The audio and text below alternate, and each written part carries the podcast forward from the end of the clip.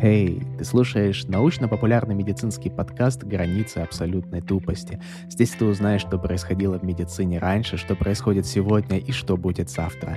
Мы доступны на всех платформах. Обязательно не забывай делиться этим подкастом. Мы за доказательную медицину. Здравствуйте, дорогие слушатели. Вновь ваш любимый подкаст «Границы абсолютной тупости». И сегодня у нас в гостях есть один очень интереснейший человечек. Это наш учитель, альма-матер нашей. Это Поляков Павел Павлович. Это невероятно, что он с нами. И поверьте, он действительно здесь. И совсем скоро он подаст голос и поздоровается. Но вначале надо поздороваться мне, как соведущим этого подкаста. Так что всем привет. Mm-hmm. И действительно, мы с восхищением представляем нашего учителя, общего, да, который, собственно, и сделал возможным в каком-то смысл выпуск этого подкаста, потому что он и зародил в нас, да, то зерно, которое потом проросло в интерес к патофизиологии, медицине, практической, теоретической, ко всем ее возможным ветвям, и Павел Павлович, поздоровайтесь со слушателями, пожалуйста. Приветствую дорогих радиослушателей и моих замечательных учеников. Мы уже четыре выпуска подряд говорим о доказательной медицине, а, говорим о том, как правильно должны выглядеть исследования, но мы никогда не говорили о том, как правильно учиться. Есть же еще не только доказательная медицина, есть еще доказательное обучение. И вообще, как правильно учиться, это же очень важно. Я, наверное, до сих пор не знаю, как правильно учиться. Ну, как я выяснил, я тоже, оказывается, не знал до самого последнего времени. Так что mm. в каком-то смысле мы тут с тобой по, по одну сторону баррикад, а, а наш гость по другую. И он, я думаю, попытается нас перетащить на свою сторону, а мы будем сопротивляться, да, мы будем как такие старые деды. Нет, надо читать, перечитывать, mm-hmm. конспектировать, да, по 500 раз одно и то же, да. повторять про себя и так далее.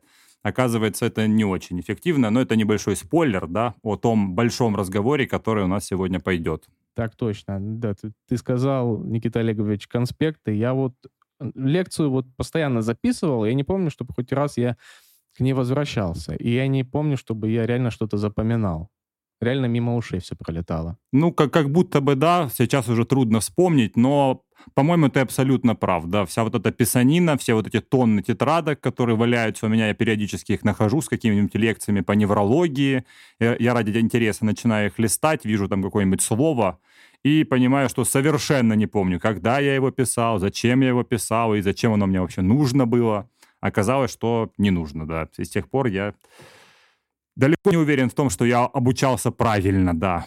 Павел Павлович, а как вот вы запоминали информацию? Ну, когда я учился и был сам студентом или школьником, я тоже ничего не знал об эффективных методах обучения, поэтому примерно так же, как и все. К этому всему, о чем мы сегодня будем говорить, я пришел уже став преподавателем. Поэтому так же, как и вы, коллеги.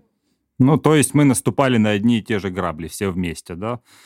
Каком-то смысле это круговорот граблей, да, которые постоянно нас били по, по головам, а мы даже не знали об этом. Ну, может быть, нам удастся как-то поправить эту ситуацию теперь. Ой, и такая небольшая рихмария ремарочка. Здесь сейчас на подкасте три преподавателя. Я новоиспеченный, Никита, но Никита уже так сказать, преподай. Средние, средние спечки, средние, средние испеченности, да. да. И Павел Павлович наш, конечно, просто... Обугленный. Вообще, машина местная. Ну, локального В этом контексте хотелось бы спросить вас, каков ваш педагогический стаж, коллега? Мой? Официальный? Да. Нет, реальный. Реальный? Но но вот знаете, э, про, э, Он исчисляется в месяцах, годах, может быть, ну, в неделях. Ну, может быть такой... Днях. А, отрывистый, то есть второй год аспирантуры я уже начал очно преподавать, но это было там пару раз в месяц. Ну, то есть это не серьезно. А что насчет серьезного? А серьезно это вот я в, с прошлой пятницы стал уже ассистентом. То есть один день? Или 8 дней. Ну, вообще-то, Павел Павлович, ну, с пятница, суббота, воскресенье. А, подождите, сегодня суббота. Ну, сегодня же суббота. Прошлая пятница это была вчера. Все абсолютно верно, Павел Павлович. То есть один день. Один день стажа, да. Ну, я бы сказал, более суток. Ну, это уже солидно. А, а чего, чего, чего мы обсуждали? Так, да, а, да, мы говорим, что я тут э, просто так, проходной какой-то тип. На чем мы вообще остановились? Почему мы пришли к тому, к, к унижению моему? Как мы до этого дошли сейчас? Ну, это как будто сам формат предрасполагает. Мы тут сидим, такие опытные, бородатые преподы, и как, бу- как будто бы родственники привели мальчика показывать, знаешь, первый раз. Вот посмотрите, какой у нас прекрасный сын, а как, а как он хорошо учится, на одни пятерки. И мы такие, да, доброжелательно на тебя сверху вниз смотрим. Ну да, хороший мальчик, вы, вырастет большим, будет кардиологом, да.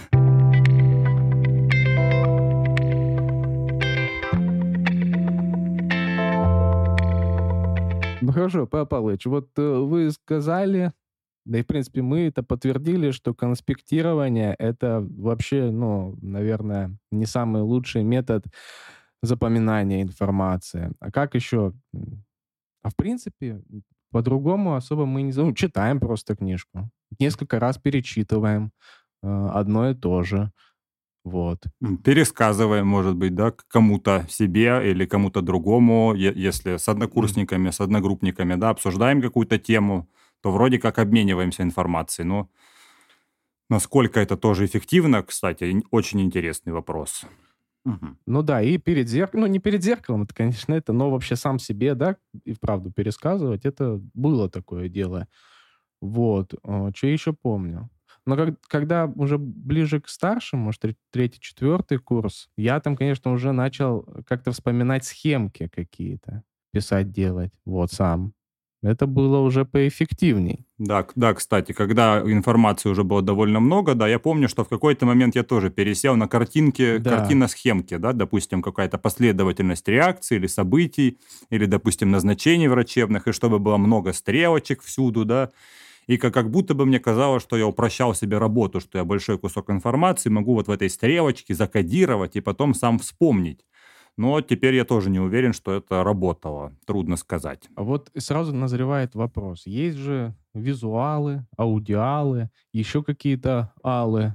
А насколько это верное утверждение? Существует ли вообще такое понятие, что кто-то реально лучше визуально усваивает информацию, а кто-то кому-то лучше там послушать, кому-то лучше пощупать, может угу. быть? Это, возможно, один из самых распространенных мифов в теории образования, может быть, и самый распространенный.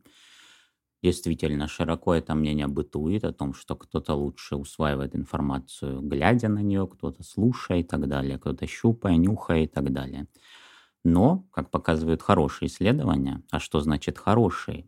Уверен, наши радиослушатели уже знают, ведь они, как я сегодня узнал, уже четыре выпуска обучались, или точнее, воспринимали информацию о доказательной медицине. Поэтому мои глубоко уважаемые коллеги и ученики уже все разъяснили, что значит рандомизация, слепой контроль и другие методы избежания систематической ошибки – то есть как ответить на вопрос правильно. Не так, как нам кажется, а правильно, избежав ошибки, насколько это возможно. И вот такие исследования проводились не только в области медицины, очевидно, но и педагогики.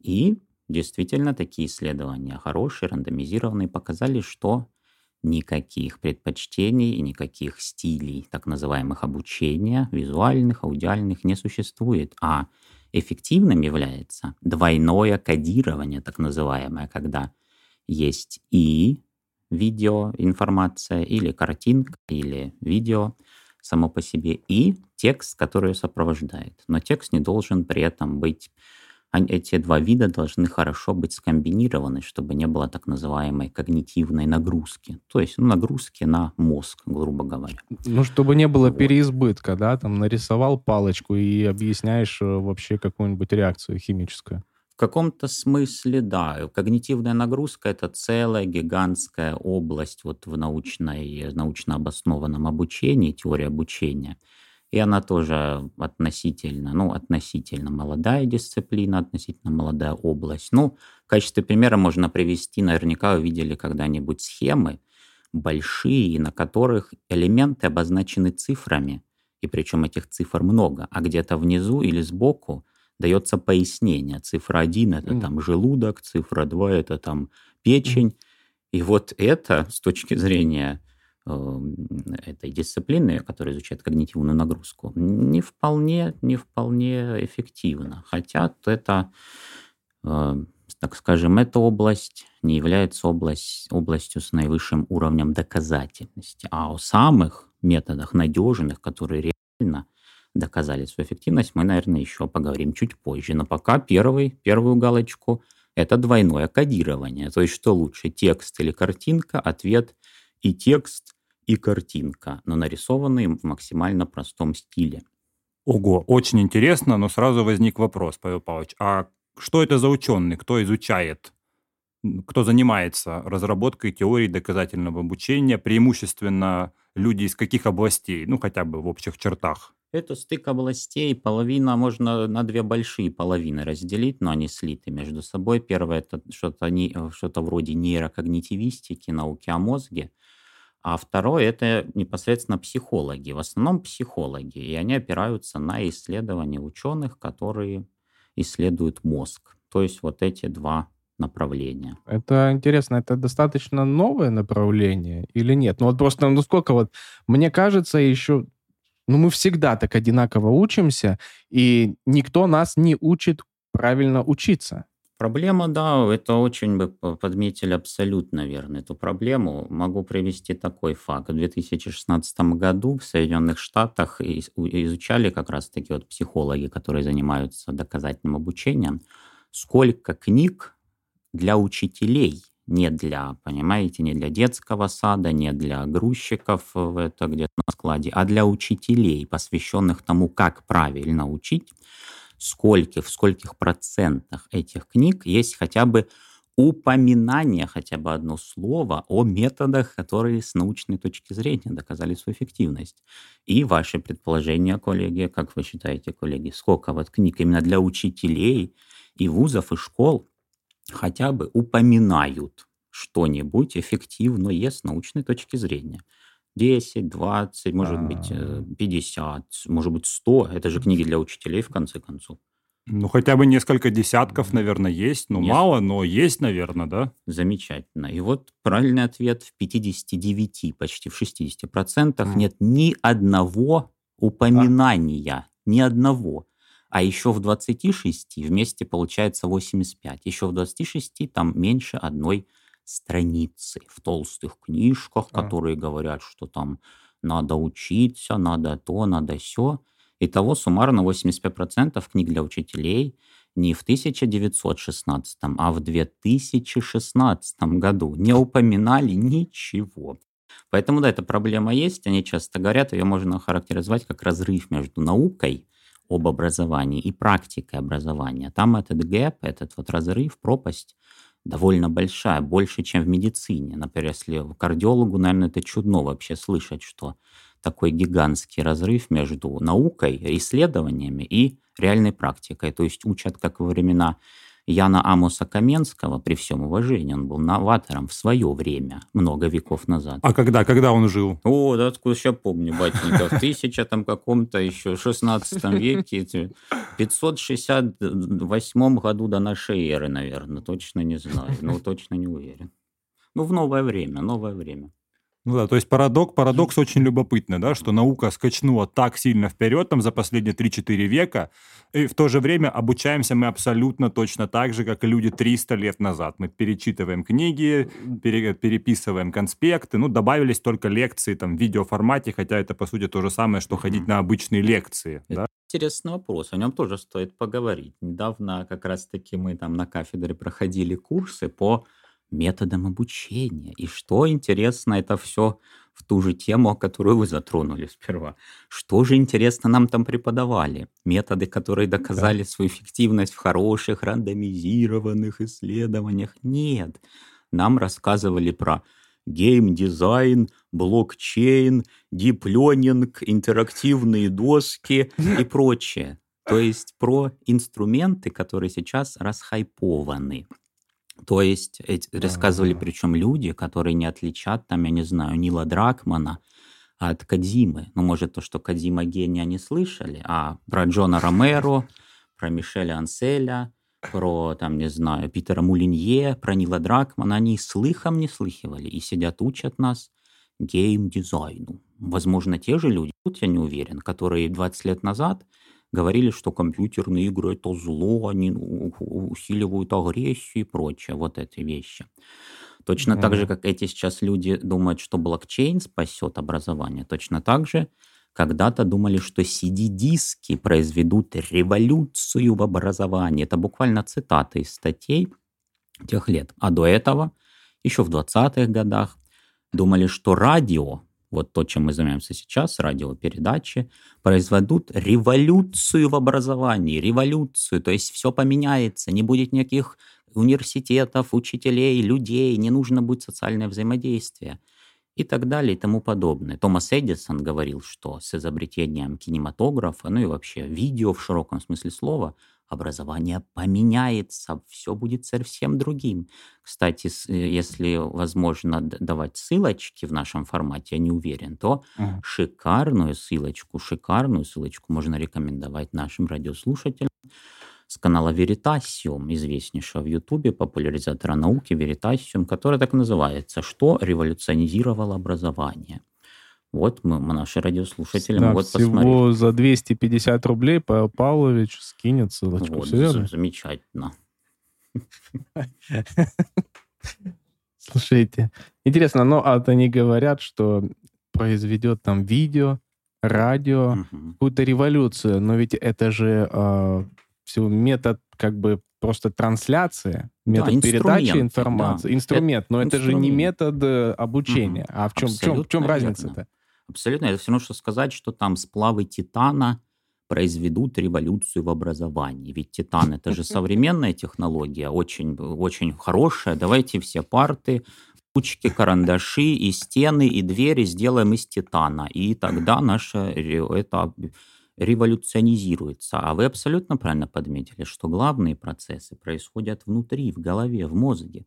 Конечно, мозг это черный ящик даже и сейчас, в 21 веке, но тем не менее, что-то-то мы о нем знаем. И кроме того, нам не нужно знать очень подробно, что там происходит. Ведь у нас есть прекрасный метод ответа на вопросы. Если нас интересует, работает ли лекарство при такой-то болезни, что нам надо сделать? Спросить у соседа, бросить кости, что гадать на птичьих внутренностях, вот что конкретно. Нам нужно поставить рандомизированный, контролируемый эксперимент, и он даст нам ответ, очищенный от систематической ошибки. И точно так же можно другой вопрос задать. Не лекарство работает или нет, а метод обучения работает или нет. И ответить по той же самой методологии и получить ответ очищенный от систематической ошибки. Вот. Ну и, пожалуй, уже можно, наверное... Да, я уже заждался, интригу, уже не могу. Интригу больше не держать и непосредственно броситься в пучину доказательного обучения и приступить, назвать их, эти методы. Которые... Назвать и не рассказывать, да, что это да, за методы? конечно, вот назвать это и будет не рассказывать. Вот чисто вот как вот, в принципе, все и происходит. Просто назвать, да, и ну, уйти. Ну, да, потому что ну, уже время истекает, все-таки. Вы мне за сколько заплатили, коллеги? Уже у меня все хронометр. Можно прямо сейчас сказать, дорогие слушатели, спасибо, что были с нами. Обучайтесь эффективно. До свидания, да?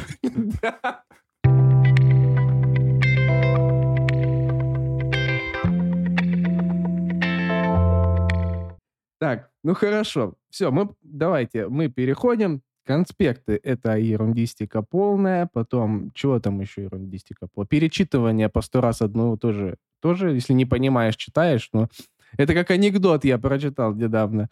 Был смешной. Ну, давайте дальше. Забыл. Примерно так. Да нет, я про то, что там э, сидят на паре э, студенты, и преподаватель объясняет им какую-то теорему. Они не понимают это преподаватель опять объясняет им теорему. Ученики опять не понимают. Преподаватель опять объясняет в третий раз, они опять не понимают. И преподаватель говорит, что они такие глупые? Я уже даже с третьего раза понял, mm-hmm. а они еще не понимают. Вот, э, шикарный анекдот, просто идеальный, прямо в десятку. Наши радиослушатели могут его пока запомнить, и скоро мы вернемся к нему. Он иллюстрирует почти идеально вот то, о чем мы сейчас будем говорить. Ну вот вы не могли сказать, что просто идеально, а почти, почти идеально, идеально. Да? Ну, разумеется, Мог коллега. бы ну, получше, да? Ну, ну что, ну, я же многолетний стаж преподавания. Ну, никто не знает идеально предмет, это же очевидно. Ну и так, давайте назовем тогда сперва методы, э, идя по вашему пути, которые не доказали свою эффективность. То есть, можно сказать, они пустая трата времени. Ну, разумеется, с натяжкой, но примерно так. Это номер один – перечитывание, то есть берете один текст и перечитываете его много раз, перечитываете. Чем-то э, это еще близко методу так называемой зубрежки. Это всем известный метод. Что оно, по сути, собой представляет? Перечитывание, только еще с напряжением разных скелетных мышц, с надуванием щек, выпучиванием глаз. Это фактически э, про, про такое протюнингованное перечитывание, зубрежка. Тоже, как и любое перечитывание, оно неэффективно. Итак, первое перечитывание. Второе и перечитывание, любое другое пере, например, пересматривание, переслушивание, пере и так далее. И переписывание тоже, то есть конспектирование, которое вы берете из одного места и переписываете информацию в другое. Итак, они неэффективны. Пока это просто как факт на веру вы можете принять. Чуть дальше мы попробуем с точки зрения просто здравого смысла объяснить себе, а почему, просто подумав, почему. А какие же методы, наоборот, эффективны и действительно, ну, что-то вроде как в кардиологии уровень доказательности А имеют. Конечно, конечно, не совсем так, до кардиологии это не дотягивает до того уровня, но тем не менее аналог. Это два метода. Это номер один а, активное припоминание, так называемое, или retrieving practice. Вот, активное припоминание. И второе – это интервальность, то есть когда что-то повторяется с интервалами, с временными промежутками между повторениями. Итак, что за активное припоминание? Это значит припоминание без опоры на подсказку, без опоры на текст. То есть ваш э, преподаватель в вашем анекдоте он рассказывал студентам, не опираясь на текст, как бы из головы, рассказывал, что вспоминалось ему, что он вспоминал. И, а студенты, они пассивно его слушали. То есть, иными словами, студенты пассивно переслушивают, а этот преподаватель активно рассказывал. И ему понадобилось всего лишь три попытки, чтобы усвоить этот материал. Это довольно мало. Я многие вещи, когда я ничего не знал о правильном обучении, мне 20 раз не хватало. И я отчаивался, впадал в, значит, в какую-то тоску экзистенциальную и так далее. Про это, может, мы тоже поговорим. Про Подум... тоску? Да, про, а, да. Может быть, все дело в способностях, Павел Способ... Павлович. Может быть, Конечно. просто вы не очень способны ну, были. Я, именно так я и думал. Откуда вы знаете? Я думал, какой же я дурачок. Как я, может, я ленивый, может, я не способный. И вообще, может, у меня нет способности к языкам. Слышали такое выражение? Mm-hmm. Способность к языкам. Говорит, у меня нет способности к языкам. А откуда это взято? Ну, может, мы узнаем чуть позже. Итак, попробуем теперь подумать э, чисто с точки зрения здравого смысла, почему пассивное что-то, перечитывание или переслушивание, оно не эффективно, не приносит плодов, как показывают хорошие исследования, а активное приносит. Какие вообще этапы познания мы можем выделить просто вот э, на самом базовом уровне? Ну, сперва мы берем какие-то знания и засовываем их в голову. Согласны? Это номер один. Второе, знания там лежат в голове, согласны, номер два. И третье, это мы берем и высовываем знания из головы. Согласны? Три этапа. А какой mm из них, какой из этих трех скиллов от нас, например, требуется на экзамене? На экзамене что от нас хотят? Если вы были на экзамене, вы можете представить. Мы Нет, заходим... я за, 6, за 8 вот. лет ни разу не был на экзаменах. Ну, я... бывает и такое. Но тогда вы должны поверить мне на слово, и я вам сейчас расскажу, как это происходит. Заходите в комнату, там сидит экзаменатор. Он вам говорит, ну, покажите, как вы читаете книжки. Вы достаете из кармана книжки и начинаете их вслух читать. Там э, слоник там пошел в гости к котику, и они там что-то кушали, варенье. Это была на самом деле шутка. На самом деле экзамен проходит не так, поэтому mm. теперь слушайте, как на самом деле он происходит. Заходит в комнату и экзаменатор говорит, рассказывайте без книжек, без записей, без конспектов, без видео то, что вы знаете. И с уважением. И, конечно же, субординация уважения должна быть к преподавателю, само собой. Вот. То есть вот какой это этап? Это первый разве? Это этап засовывания? Нет, это этап третий – высовывания. Если вы хотите что-то натренировать, вы должны что тренировать? Вот это самое. Если вы хотите научиться плавать, например, какая будет разумная стратегия? Например, сесть на стул и сидеть. Это нормально? Ну, вполне, не... в принципе. А, не, да. а нет? Нет, нет, правильный нет. ответ нет. Ну, как бы я тоже уважаю вашу точку зрения. Сесть на стул и сидеть. Ну ладно, вы говорите нет, или точнее я. Ну а если вот я сильно напрягу еще скелетные мышцы, вот прям надую щеку, вы, вылуплю глаза и даже потеряю сознание от напряжения, упаду на пол. Это ну, тоже нет, вы считаете? Тоже это не учеба плаванию, вы считаете? Учеба Только не говорите... Но я, вы же стул-то возле бассейна стоит. Можно и возле, можно нарисовать рядом бассейн, можно еще что-то, тазик с водой поставить, можно палец окунуть. Ну, Самые я думаю, наш варианты. сарказм э, слушатели поняли. Очевиден, что... да. Сарказм очевиден. А потом мы приходим на экзамен именно по плаванию в воде, и фактически этот экзамен – это наш первый опыт в жизни или в курсе какого-то предмета по высовыванию. То есть мы раньше ни разу не высовывали ничего из головы, не пробовали. И это наш первый опыт. Понятно, что он будет очень тяжелый, травматичный и, так далее, иногда неудачный, разумеется.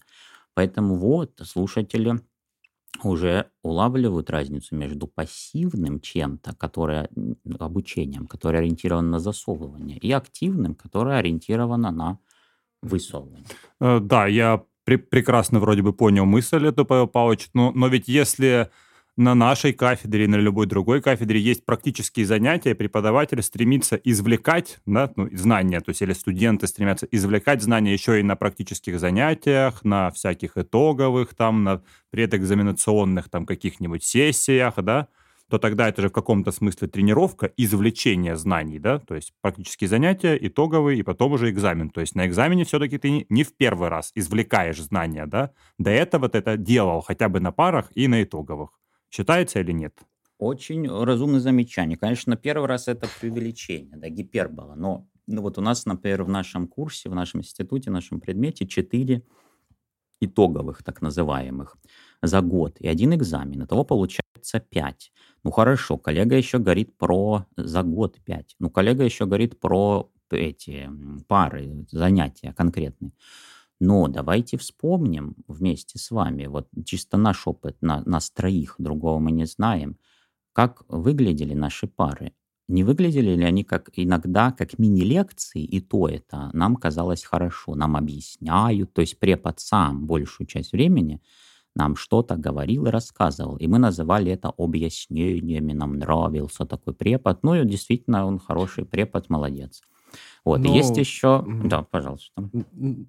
Но дело в том, что тут просто, знаете, как познается в сравнении, это хорошо, когда преподаватель обладает а, такими прикладными, ну, а, так сказать, hard skills, да, то есть какими-то реальными знаниями и их рассказывает. Но бывает так, что просто преподаватель говорит, сидите, читайте. Поэтому нам-то и выбирать-то не из чего было. Когда преподаватель реально стоит и рассказывает, делится знаниями, то это было хорошо. Да, то есть сравнивая вообще с каким-то дно, дном, когда нам приходят, говорят, читайте книжку. Такой преподаватель рассказ, конечно, лучше, без всяких сомнений. Вообще есть версия, что как бы институт это не школа, там уже взрослые люди, и там преподы должны быть просто жесткими предметниками, то есть они должны хорошо знать свой предмет в деталях. А уж как они его рассказывают, хоть они пусть его там это, стоя на ушах рассказывают, его слушатели – это взрослые люди. Нечего с ними цацкаться. Если им надо, они пусть кардиологию учат. Такое мнение есть, да, конечно. Но оно, на мой вкус, немножко жестковато. Все-таки, ну, 17-летних людей или даже 20-летних, ну, не, не, не вполне могу назвать прямо однозначно взрослыми людьми. В конце концов, префронтальная кора созревает к 25 годам, которая отвечает как раз за сложное планирование, за разные высокосложные решения и прочее и тому подобное. То есть Ну, может быть и так. Может, стоит их прям бросить в эту пучину, и пусть там преподы делают с ними все, что хотят, только свой предмет жестко дают и жестко знают.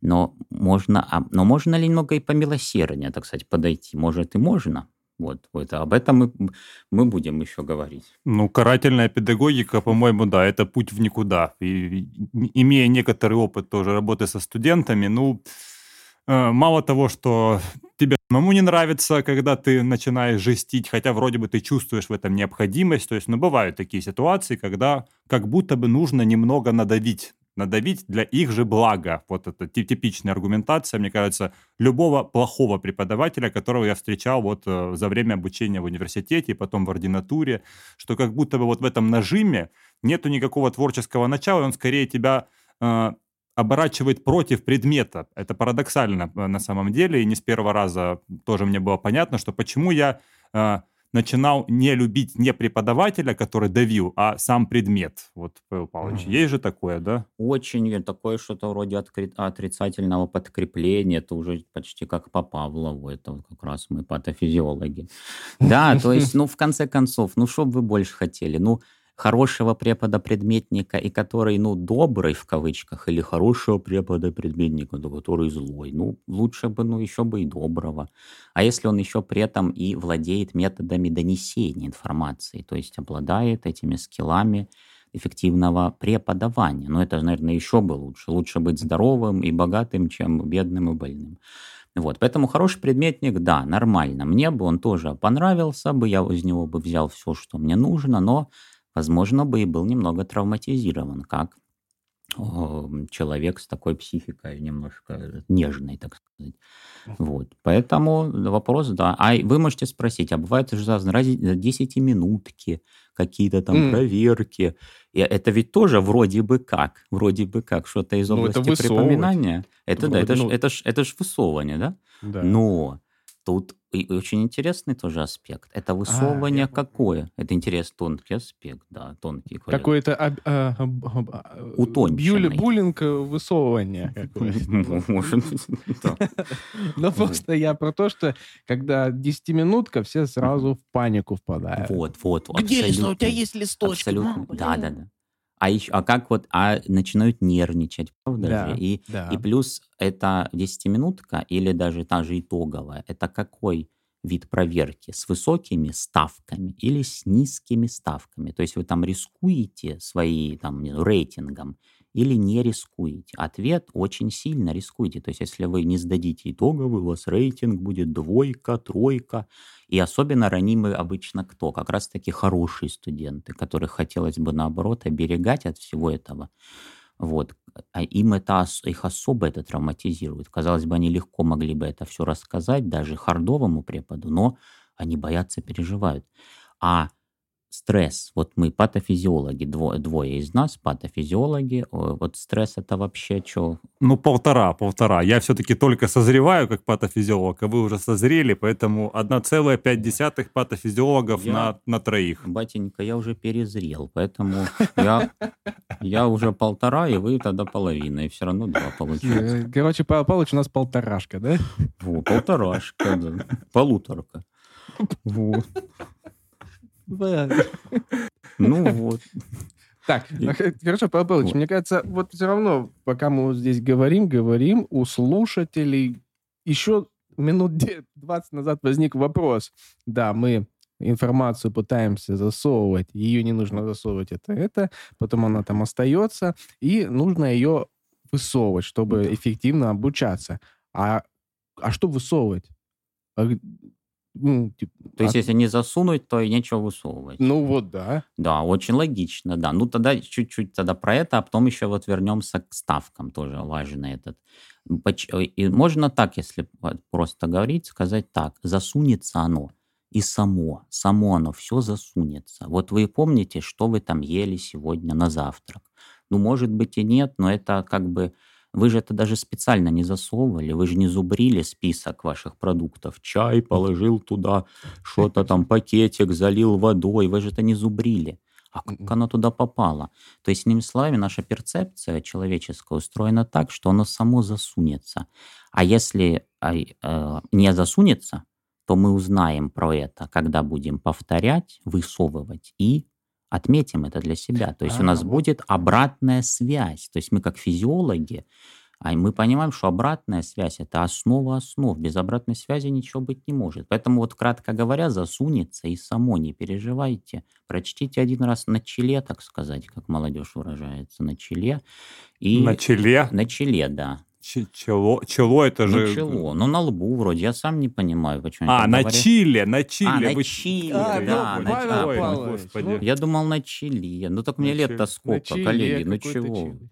Какое-то чело, да. Да, да, и- ну так мне лет-то сколько, коллеги, ну помилуйте, ну чего вы так сразу?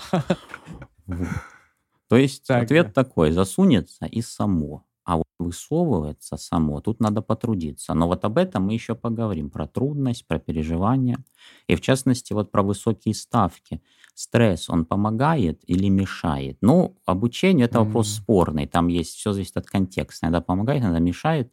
Но пока для упрощения можно сказать, что мешает, да, в гиппокампе, который там занимается консолидацией памяти, есть глюкокортикоидные рецепторы какого-то там типа, там есть э, АМП-аглутаматная система, и на него долбит гиппокамп миндалина, когда человек переживает, долбит его своей этой э, активностью и мешает консолидации.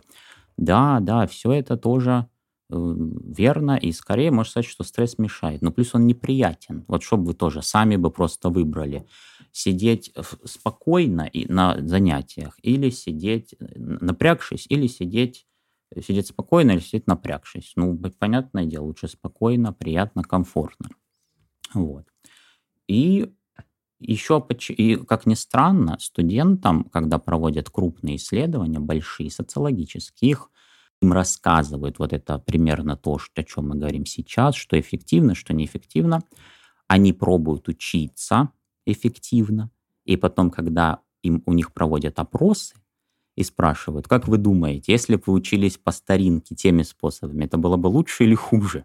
Что вот они отвечают, как вы считаете, коллеги? Что, что лучше по-старому, что, Лучше что я так привык. Да, они говорят, лучше бы по-старому. Им показывают прям реальные результаты тестов, ну вот каких-нибудь там проверок, которые они решили, и их коллеги из контрольной группы. Надеюсь, дорогие радиослушатели знают, что такое контрольная группа. Показывают, и у них оценки выше, прям выше у тех. А, а и те говорят все равно э, испытуемые из э, группы экспериментальной, которые активно припоминали, они говорят, ну нет, нет, что-то нет, какой-то дискомфорт, лучше бы я позубрил бы, вот если бы я позубрил, я бы еще лучше бы. Ему говорят, так вот же твой сосед из контрольной группы позубрил, и вот его результат. На это они ответить, ну, ну, он, наверное, плохо позубрил, я бы получше позубрил и так далее. А вот как это объяснить явление? Почему студентам не нравятся эти, никогда им рассказывают про них, ни даже когда они сами попробуют, им обычно это не нравится. Вот как это объяснить?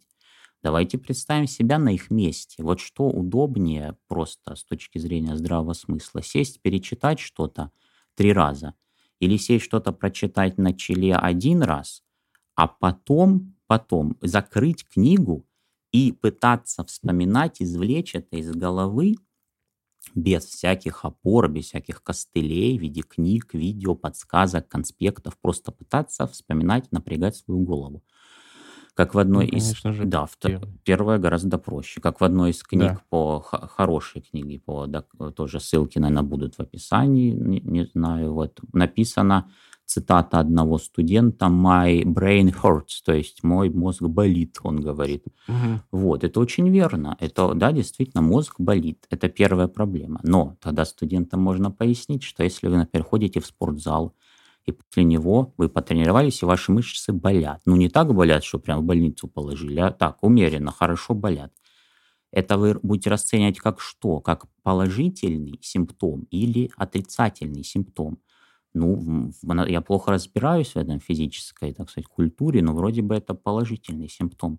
То есть Ну, мышца, наверное, как кажется, что ты эф- эффективно, да, да, мышца провел тренировку. покачалась. Если вы хотите накачать мышцу, то что вы будете? Пригласите друга, он возьмет вас за руку и будет ее поднимать. И так в течение 20 часов. Друг уже почти уже помрет от истощения, а ваша мышца что?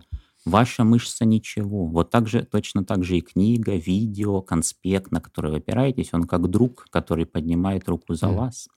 Это первый минус. А второй минус – это то, что о чем уже Никита Олегович сегодня обвинял меня в том, что я тупой, это вот это. это то, что... Я так не говорил, я так не говорил. Ну, я только позволил себе заметить, что, а возможно, дело связано со способностями. Ну, я так услышал. Эти вот намеки я уже я тоже. прекрасно знаю. По-моему, даже грубее я так, Я так услышал, поэтому не знаю. Вот.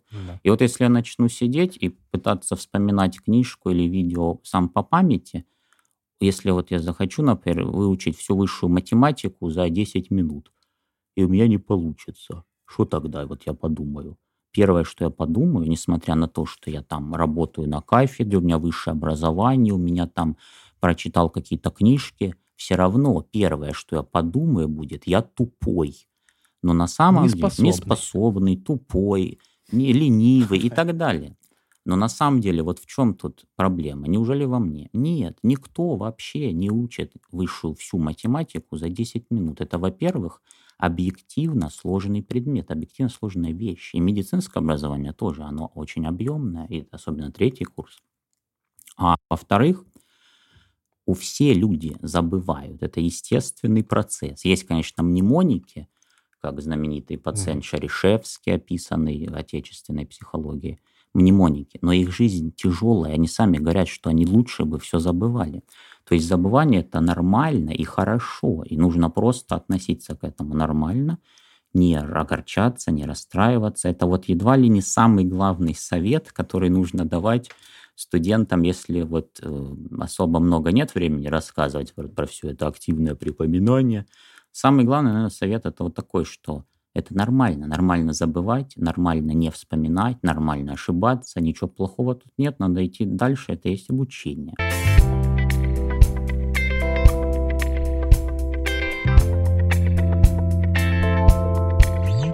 Так, ну, собственно, активное припоминание, это, знаете, э, слышал такой метод Фейнмана. Очень, да, очень, что? да, очень верно подмечено. Метод, о котором довольно, довольно часто говорят, великий Ричард Фейнман, физик, который предлагал такой метод. Попробуй объяснить то, что ты знаешь ребенку на максимально простом языке, и если ты этого не можешь, это значит, ты сам не знаешь, о чем говоришь, ты просто еще этого не усвоил. И тут очень важный как раз элемент играет что? Что ты сам активно, без подсказок, без конспектов пытаешься кому-то, пусть даже ребенку, а ребенку даже лучше, потому простым языком, объяснить это. Да? То есть метод Фейнмана можно считать разновидностью активного припоминания. Ну вот, если двинуться дальше от активного припоминания, ну, конечно, самое главное, ему надо уделить львиную долю, и мы это сделали. Теперь можно двинуться к следующему методу, это интервальность. Это когда не все сразу, не весь материал сразу скопом в кучу сжимается и засовывается в голову, а между делаются промежутки между повторениями. В том числе в эти промежутки неплохо бы, чтобы входил сон. Он вроде бы как тоже хорошо действует на консолидацию памяти в гиппокампе. Но в этом я не разбираюсь. Это супер сложно и тяжело. Вот. Теперь еще несколько есть методов других, которые на, имеют меньший уровень доказательности, но у них такие тоже вроде бы как перспективы неплохие. Во-первых, это интерливинг. Интерливинг, то есть чередование разных, например, тем, предметов, смежных знаний из разных предметов. В медицине это очень удобно, например, в той же патофизиологии. Ну что, разве нельзя сказать про лекарства? И физкультуре. И физкультуре, да. Особенно на физкультуре можно этим заняться. И интерливинг, он как раз таки, как раз таки берет свои корни откуда? Из физкультуры. Их, его впервые заметили ученые, занимающиеся образованием, у тренеров, которые тренируют суперкрутые команды, по-моему, хоккейные, но точно не помню. И там они заметили, что как только начинает получаться у игрока что-то, какая-то скиллуха у него начинает переть, тренер ему сразу раз дает другое задание. Казалось бы, чего, mm. зачем? И как только Тоня начинает получаться, он раз ему следующее. Что за глупость, казалось бы, на первый взгляд. Но команды это, это топовые, в, мирового уровня, самые лучшие на планете. Поэтому тут результат как бы говорит сам за себя. И подумали, нельзя ли это экстраполировать на педагогику. И оказалось, что Можно, но не забываем, коллеги, все, что мы уже сейчас говорим, это методы уже с менее доказанной эффективностью. Но, тем не менее, у них вроде какие-то есть эти э, тоже свои аргументы «за». Это интерливинг. Павел Павлович, а вот такой вот, ну, не знаю, на ум тоже э, приходит. А можно сказать, вот то, что вот подойдет одному человеку, может не подойти к другому. Просто вначале сам мы говорили, что визуалов и аудиалов, по сути, ну, не, ну, нету такого, да, то есть они, в принципе, да, есть исследования, где их сравнивали, и, в принципе, у них одинаковые результаты были, да, если там кому-то видео показывали, кому-то аудио. А вот между вот этими а, методами обучения, ну, понятное дело, я соглашусь, что а, высовывание, да, вот угу. первый метод, а, это, думаю, вообще всем будет эффективно. Давайте заменим слово высовывание на слово извлечение. А? Погружение и ну, извлечение. Пусть будет погружение ну, информации. Я уже столько названий подкаста придумал с этим словом. Главное во- вовремя. Да, нет, ну... нет, не надо. Ну как же? Мы, мы, мы, все сотрудники госучреждения, Руслан. Надо быть серьезнее немного, Ладно, да. Хорошо. Активное припоминание. Да. Давай уж так тогда будем. Активное припоминание это вообще must-have. Это uh-huh. вот то, что нужно. Интервальные повторения, да, вот эти uh-huh. карточки Анки, да, да думаю, Анки это, прекрасный принципе, инструмент. Оно... На подходе, кстати, возможно, более даже эффективный, но он еще, по-моему, uh-huh. бета-версия Ремнот называется. Там можно и конспект правильно сделанный, совмещать с карточками. То есть не просто записываете, а любое слово можно превратить в карточку. Любую строчку, абзац, что хотите. Угу. Ремнот. Так, третий у нас какой был, получается? Интерливинг, чередование. Интерливинг, да, да, чередование. Потом еще да, двойное вот. Просто я вот засомневался вот именно в интерливинге, да, вот. Ну, он имеет не супер эту надежную базу доказать, но тем mm не менее вроде бы как перспективы есть у да. него, да. Ну да. Ага. И дальше Двойное кодирование. О нем мы уже говорили, что надо и текст, и, и mm. картиночку, все вместе. Все вместе. Вот. А mm. еще вы спросили, что насчет индивидуального подхода. Это, кстати, нам, докторам, очень похоже на то, что надо ведь лечить больного, правильно, а не болезнь.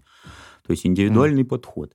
А что конкретно под этим понимается? Люди да. все абсолютно разные, то есть вообще ни одной общей черты у них найти нельзя, ну там две ноги, там нет, два глаза, нельзя. два нет, уха, нет, вот нет. абсолютно разные. Один ну, а человек это разные. сиреневое пятно, а другой человек это зеленый кубический объект, да?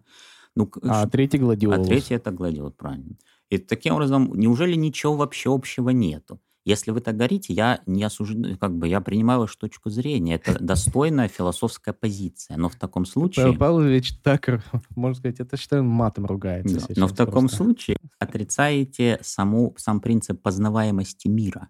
Если все совсем разные, то то, что помогло вам, вы сходили к лучшему гомеопату на Кубани, и вам помогло.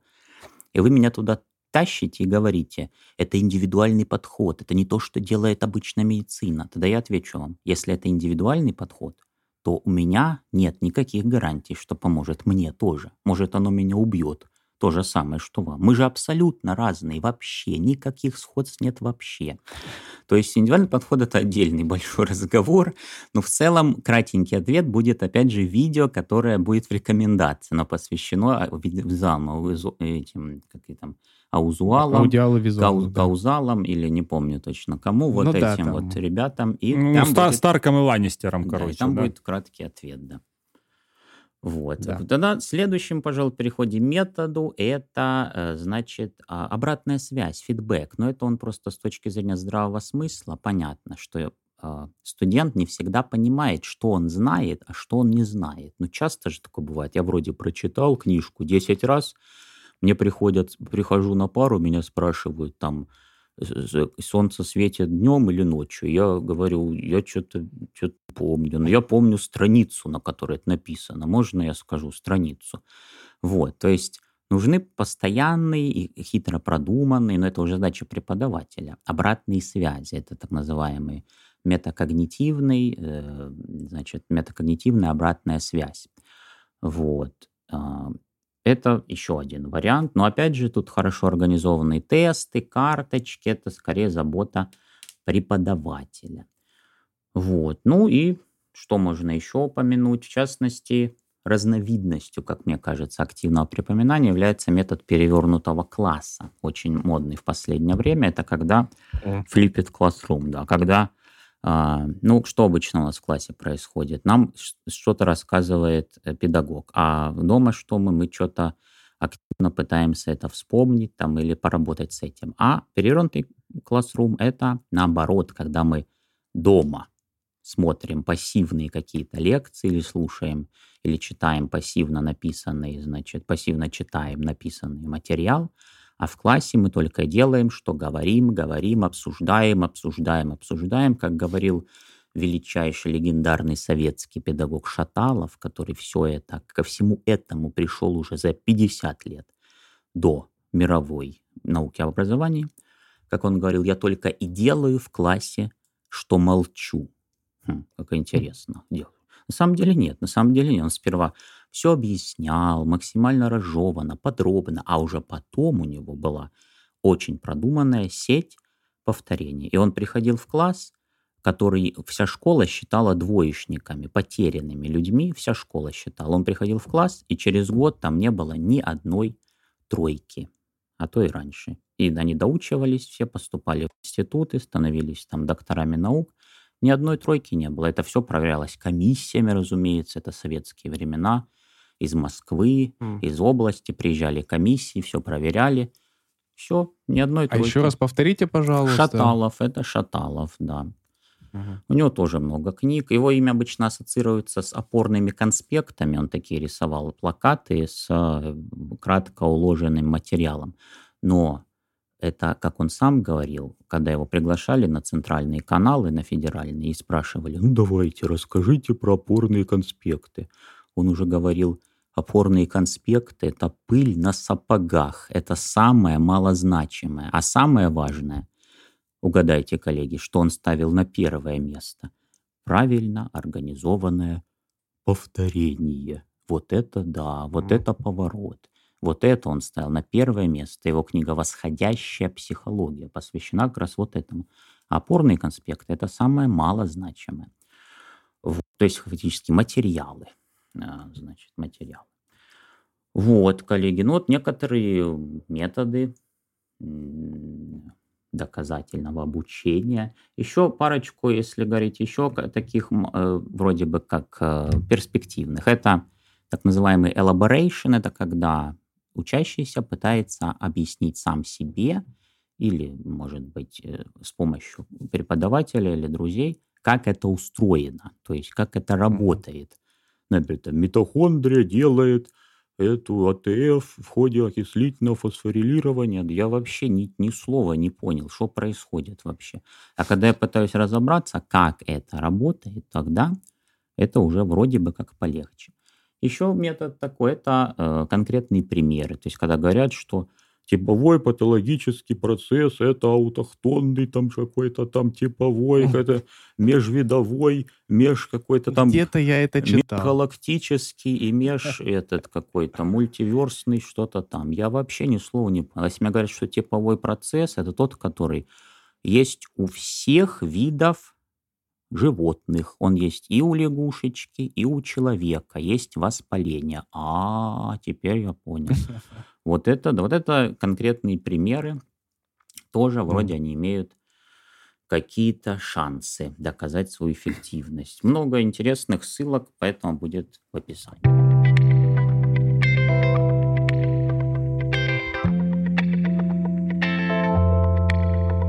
Было очень интересно. Эти методы бесспорно а, по-своему любопытны будут как студентам, так и преподавателям, потому что ну, мы вроде как с Русланом преподаватели, но мы этого всего, если и знали, то в самых общих чертах, то есть буквально наш учитель учит нас учить уже, а не учиться. Угу. Хотя в каком-то смысле в контексте этого выпуска это смешной парадокс, шутка, да, учить учиться, потому что по факту все наоборот, да. А, ну, э, минутка абсурда в конце выпуска. Ну да, я хотел, вот что я хотел. Я хочу, чтобы вот этот выпуск подкаста, он хоть, ну, немножко как-то дал свет вот этому понятию, как доказательное обучение. Не только для студентов, но и для педагогов. Но это же здорово популяризировать. Но для России это даже не то, что это новое, да, тут даже нету никакого прогресса, да, то есть это, это новое вообще. Если зайти в Яндекс, да, там, либо Google, ввести вот это вот, ну, вряд ли на русском что-то стоящее можно найти. Ну, давай, кстати, ну, наш же подкаст выйдет, поэтому бросим клич. Преподаватели всей России, СНГ, там, напишите, применяете ли вы, слышали вы вообще когда-нибудь о таком вот действительно, что есть доказать? Просто для меня это по-прежнему шок. Я доказательную медицину знаю, люблю давно, но что есть еще и обучение такое, что? Это я такого ну, не знаю. Да. И мне это вот интересно, преподаватели там в Владивостоке, там, я не знаю, в Москве, в Петербурге, mm. вы знаете, что такое существует? Вы используете... Ну, в Москве преподаватель, вот, а. который вот чуть более суток, он не знает, что это ну, такое. Ну, уже узнал в первый же день. Представляешь, уже какой узнал. успех? Первый день преподавания Но... уже узнал а все. А сколько тебе э, потребовалось, Никита Олегович? Сколько вам, Павел Павлович, потребовалось? Поэтому все познается в сравнении, где вы, а где я. Как говорит, я уже знаю. Второй, вторые сутки идут. Все. Ладно, я шучу. А, ладно, а, с вами были невероятный Руть Руслан Сергей. Я шучу. Ладно, с вами были э, невероятный Поляков Павел Павлович, Быстров Никита Олегович и, и Руть Руслан, Руслан Сергеевич. Сергеевич.